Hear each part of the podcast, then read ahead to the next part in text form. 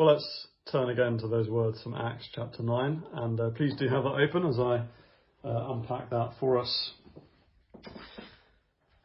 We'll spend a few moments now just thinking about uh, these words and uh, of the implications uh, for us. So do you have Acts 9 uh, open there in front of you. Now, what does a healthy, growing, multiplying church look like when it's about to explode in missionary zeal and great gospel growth? That's the snapshot we're given here at the end of chapter 9. In verse 31, we read there, don't we, about the peace that the church in Judea and Galilee and Samaria knew.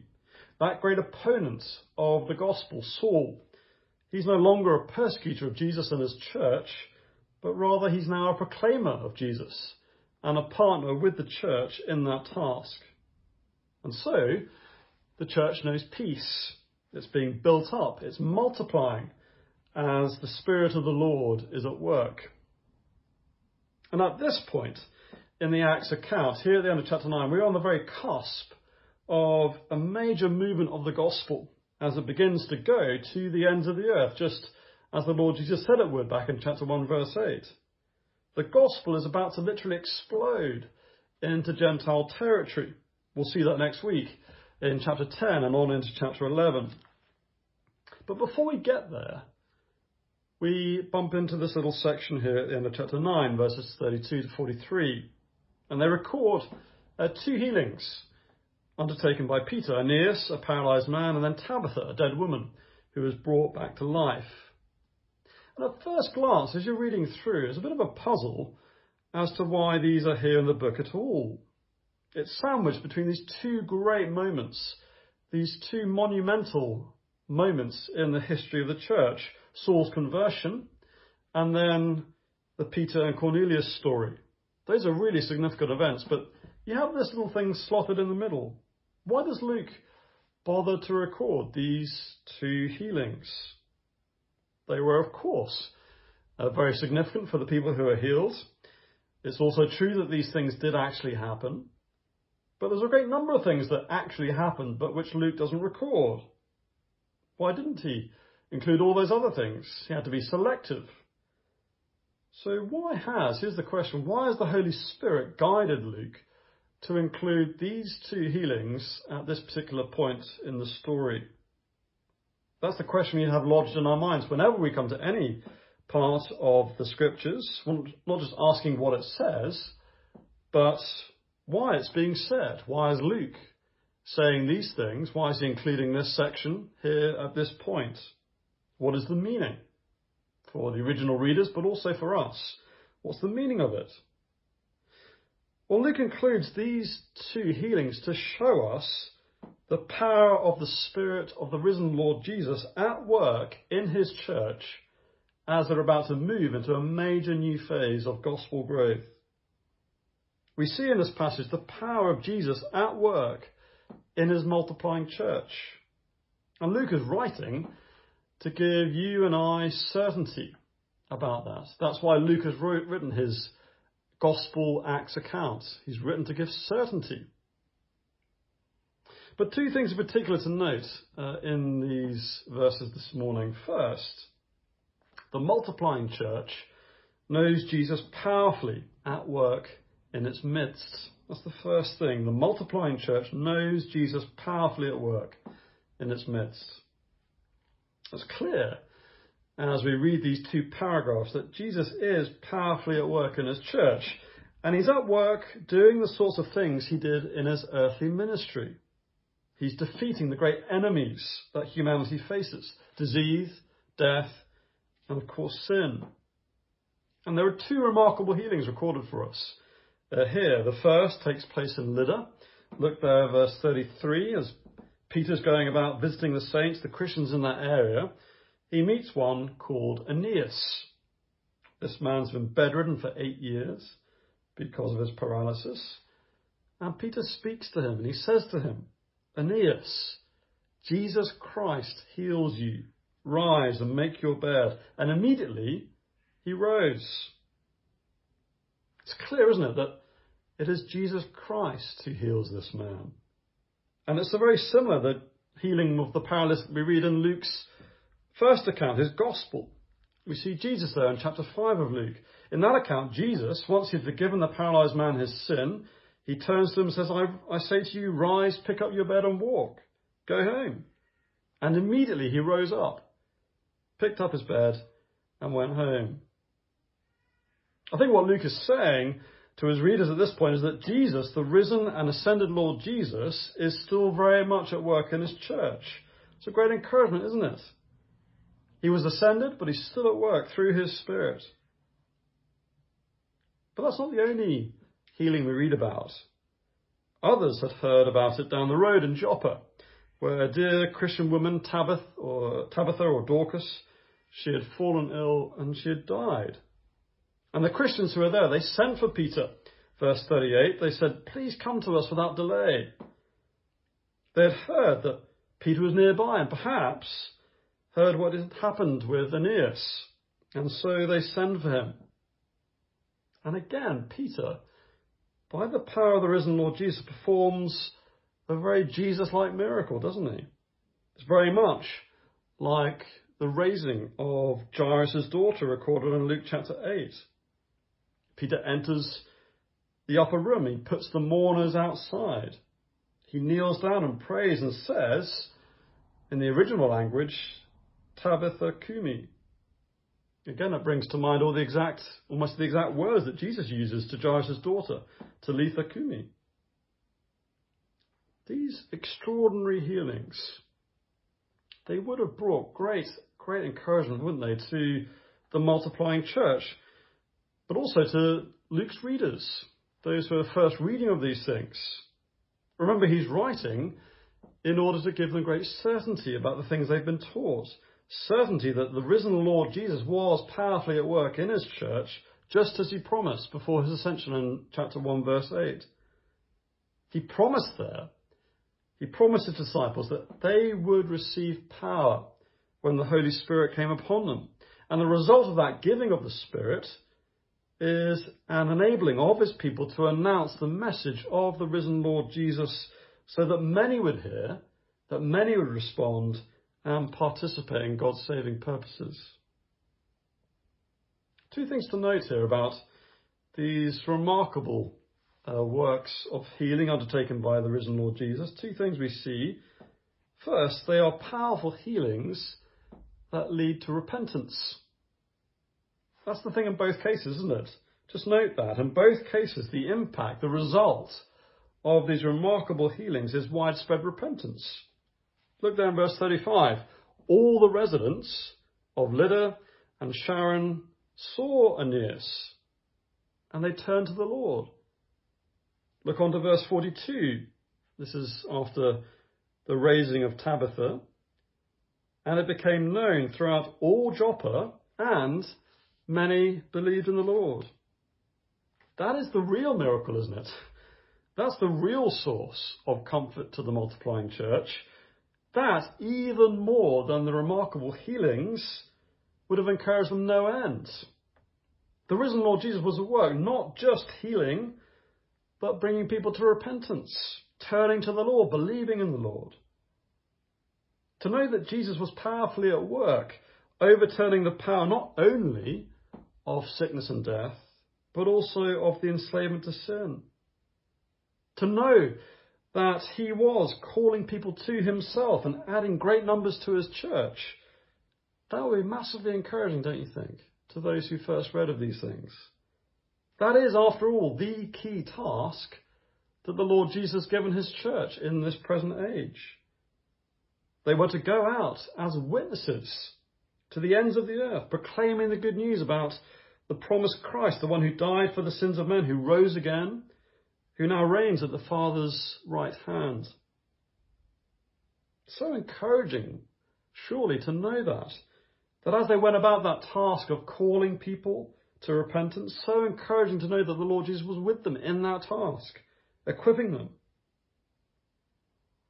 And that's something that's been clear all the way through the book of Acts. If you read through again and again, it's God, through His Spirit, with His people, equipping them for the work He's called them to. But it's something that we need to hear again and again, isn't it? Don't you think? Especially at this juncture in the gospel. It is about to make, the church is about to make a huge advance into Gentile territory, and it's one of those sort of hold your breath and step in sort of moments. This is a big, big move into Gentile territory. But on the cusp of that, he is there reassuring his people that he was in their midst. He was with them. He was very much at work. He was then, and he still is today. He is the one who brings people to himself. It's nothing you or I do. We cannot make someone a Christian. It's the Lord's work. Every evidence of new life in a church, that is the Lord at work. Every new profession of faith, that is the Lord at work. So I think we're to be encouraged and emboldened by what we read here. Don't be distracted by the physical healings. The real miracle is those who repent and turn to the Lord. That is a spiritual miracle, and we're to be encouraged. But also, the second thing to note is that these healings, wonderful as they are, they point to a permanent restoration. These healings of Aeneas and Tabitha, they were remarkable, but they were only temporary, weren't they? They were real healings. They really did happen. But Aeneas would eventually get sick again. Tabitha would face death. See, they are healings that point us towards a permanent restoration that the resurrection of Jesus guarantees. These healings are just foretastes of what is to come, little glimpses of what will one day be reality for all who trust in the Lord and the new creation. They're little foretastes of what's to come. The last time we read about Peter engaging in this sort of healing is back in chapter 3. And there we see that the Lord Jesus, by His Spirit, heals a lame beggar. But Peter then goes on to give the explanation of that extraordinary healing. Let me read something of his explanation there from chapter 3, verse 19. Peter says to all those who are around him who watch this happen, in response to witnessing the healing, he says this. He says, Repent, therefore, and turn again that your sins may be blotted out, that times of refreshing may come from the presence of the Lord, that he may send the Christ appointed for you, Jesus, whom heaven must receive until the time for the restoring of all the things about which God spoke by the mouth of his holy prophets long ago. You see what he's saying? The full and final restoration of all things will only come when Christ returns at the appointed time. Then, and only then, will the restoration of all that was promised in the scriptures be finally and fully realized. Only then. Only then will every deaf man hear again. Only then will every lame man walk. Only then will the physical restoration that we long for be complete. And so we must wait. We have to wait for that full restoration. And so we must be clear in what we believe and what we proclaim about the Christian gospel.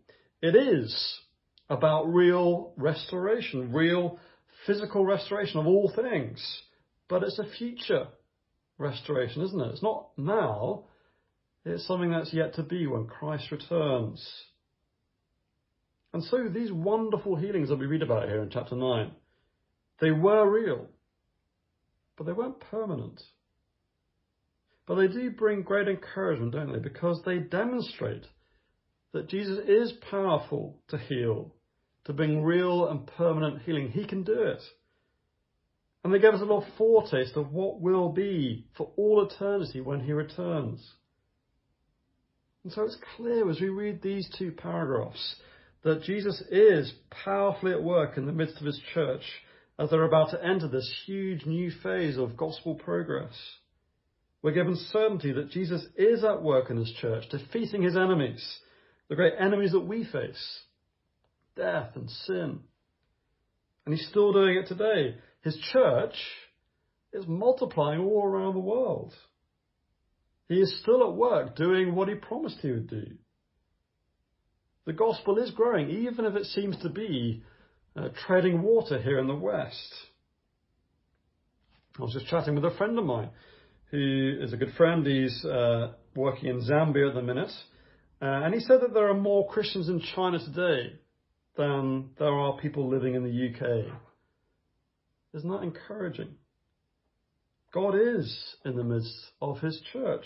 He is working powerfully. People all over the world are today hearing the gospel and are repenting and looking forward to that future restoration in the new creation. So that's the first major truth we've got to grasp from this passage this morning.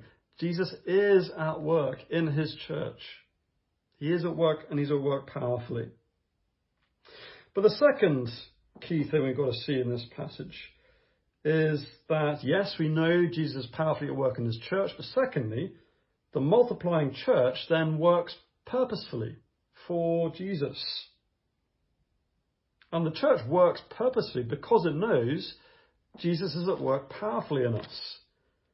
To put it another way, the fact that Jesus is at work means that Jesus' people are also at work. Because he's working, we also work. And we see that particularly with the second uh, event in our passage this morning. It's the account of Tabitha's resurrection. And it receives a lot more detail, doesn't it, than the account of Aeneas.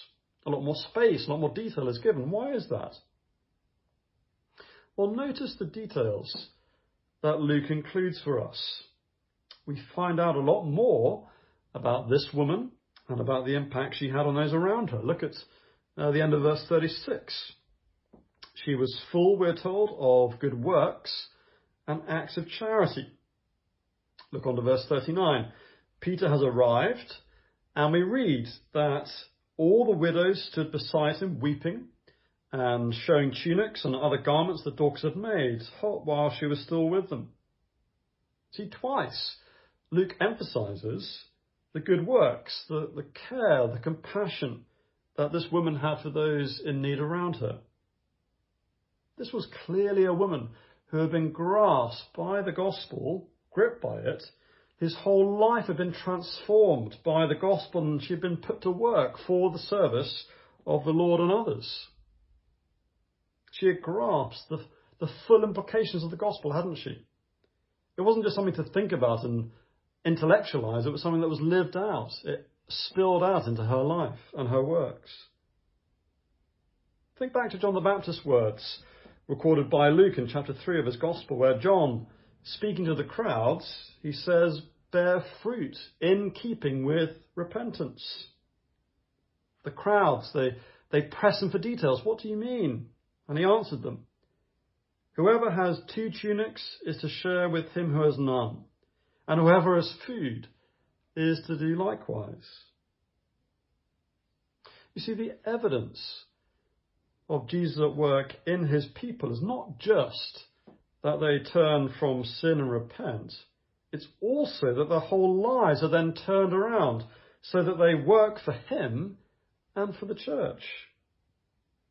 Spirit filled Christians not only speak about Jesus, must do that, but not only, they also, like Tabitha, they serve those around them.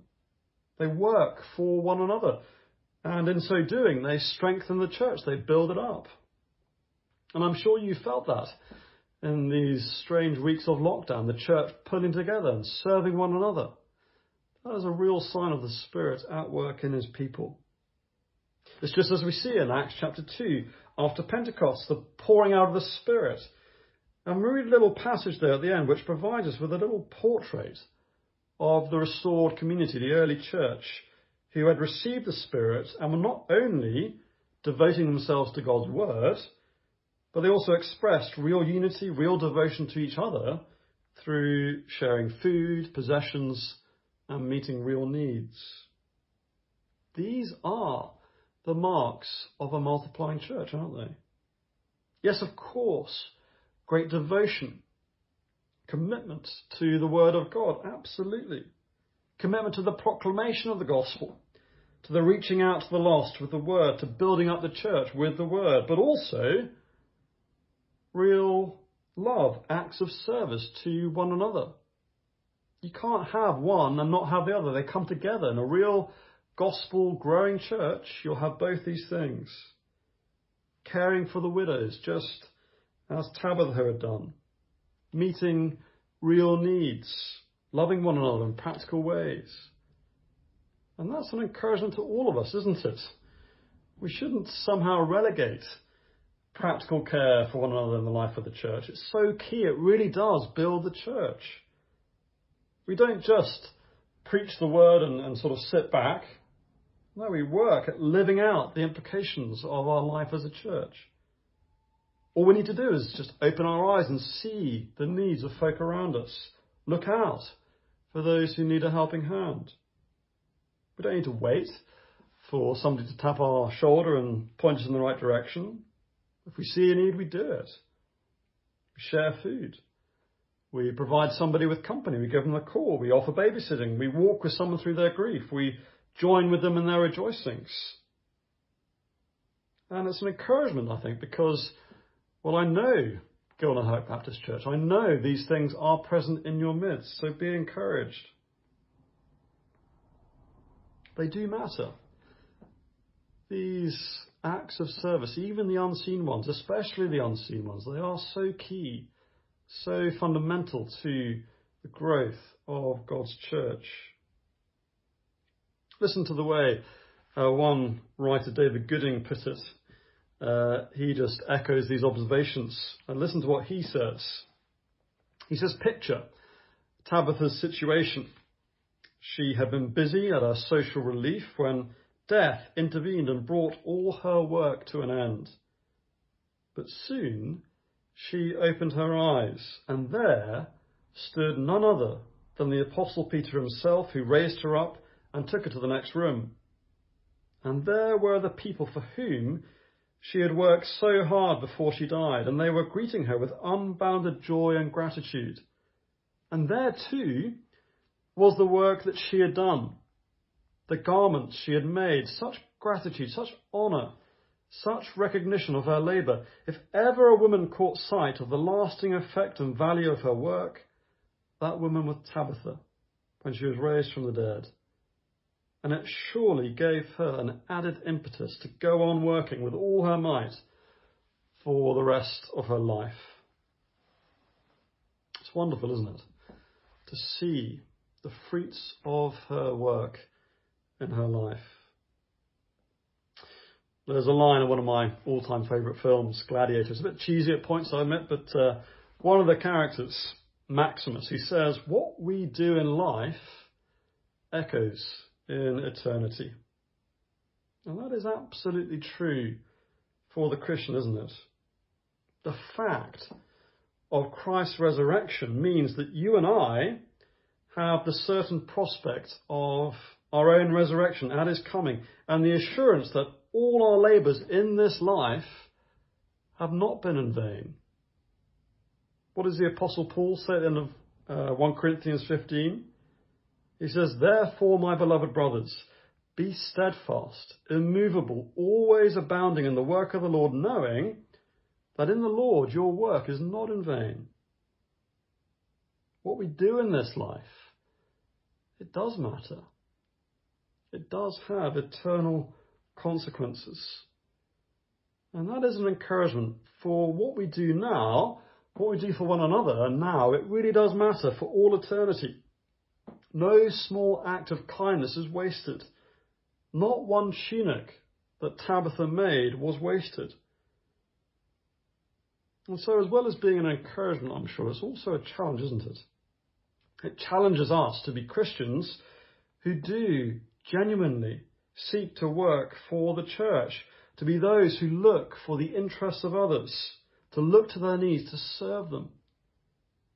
Again, the Apostle Paul in 2 Corinthians reminds us that we all must appear before the judgment seat of Christ so that each one of us may receive what is due for what he has done in the body, whether good or evil. So we must ask ourselves, are we marked? Am I marked by good works for Christ and his church? Not to earn salvation, We can't earn that as a gift. But do we work because of our salvation, in gratitude for all that Christ has done to serve and build his church? Are we genuinely looking to the interests of others and serving them? Or are we so wrapped up in our small little worlds, our own comforts, our own luxuries, that we can't see beyond our own concerns? It's a challenge, isn't it? To see beyond ourselves and to see the immense great good we can do for each other for the growth of the church. It's a challenge and an encouragement. You see, the Lord sees each act of kindness. And we know because of Christ's resurrection that even the smallest act of kindness and service will last beyond this life and into the new creation forever. And that really ought to encourage you this morning. The Lord sees. He knows, even if nobody else does. He sees. So, what does a multiplying church look like? What does a growing church look like? The church here in Acts is on that cusp of great growth. But what did it look like? What was that church like? Well, we've seen in this passage that it's a church that knows that Christ is at work in its midst. He is amongst his people. And because it knows that, it's a church that's also at work. So Gilnahirk Baptist Church, know that the Lord is at work in your midst as you proclaim the gospel. He promises to be with you. And he is at work powerfully, and he will be turning people to himself through his work. And because he's at work, we can also be at work. You can be at work, knowing that he's there beside you. And so as we go about our task, witnessing to the truth, we also evidence the fruits of our repentance, real love and care for each other. And those are the marks of a church that is growing, that is witnessing to the truth. It knows Christ is at work, and so it too is at work in witnessing and serving and loving. So let's pray that uh, these marks would be the marks of Gilnahirk Baptist Church. Let's pray, shall we, as we close. Father God, we do thank you so much for uh, your words, for these great encouragements uh, of the reality of the risen Lord Jesus at work in his church through his Spirit. And so would you encourage us uh, with these words? Encourage us to know that you promise to be with us as we go about your work. And Lord, help us. Help us not only to know that, to be encouraged by that, but also to work to be willing to serve because we know there are far greater realities than we can see. There is an eternity to come. So help us. Help us to work together for the sake of the gospel and so bring you great glory. So we ask this in Jesus' name. Amen.